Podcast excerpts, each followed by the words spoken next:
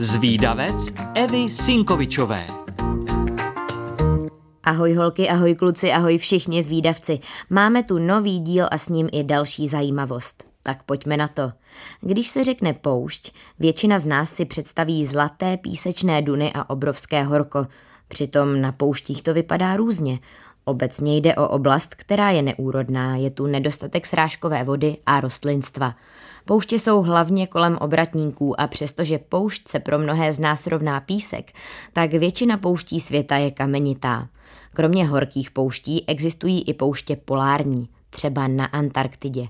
Kromě písečné, kamenité a polární pouště existuje pak ještě poušť hlinitá a štěrkovitá. Nejvíc vás ale asi stejně překvapuje polární poušť. Vůbec se nedivím. Říká se jí taky ledová pustina a někdy je považována i za jeden z ekosystémů. Často je ale přidávána právě k pouštím, protože stejně jako oni splňuje definici málo srážek a nedostatek dostupné vody pro živé organismy. Pouště mají taky své oázy. To jsou místa, kde je nějaká povrchová nebo podpovrchová voda a tam se pak může nacházet trochu více rostlin. Pro pouště je typické střídání teplot. Přes den velké horko, v noci zima. Samozřejmě teď musíme vynechat pouště polární. A jaká pouště je největší?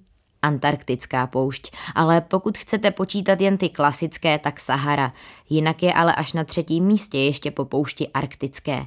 Nejsuší pouští na Zemi je pak poušť Atakama, kterou najdete v Jižní Americe.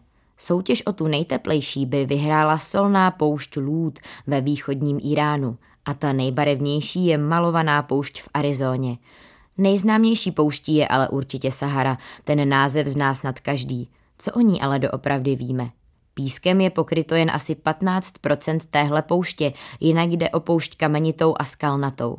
Občas tam napadne i sníh a svou rozlohou zasahuje do území deseti afrických států. Pouště momentálně tvoří třetinu zemského povrchu, každý rok se ale rozloha zvětšuje. Byli jste někdy na nějaké poušti? Jak se vám tam líbilo? Moji milí zvídavci, pokud chcete o pouštních zajímavostech někomu vyprávět, ale nestihli jste si všechno zapamatovat, tak nevadí. Už teď si to na webu Rádia Junior můžete poslechnout znovu, kolikrát chcete. A pokud vás napadá nějaká zajímavost, o které moc lidí neví, tak mi určitě napište a třeba se objeví v nějakém dalším dílu zvídavce. Tak ahoj! thank you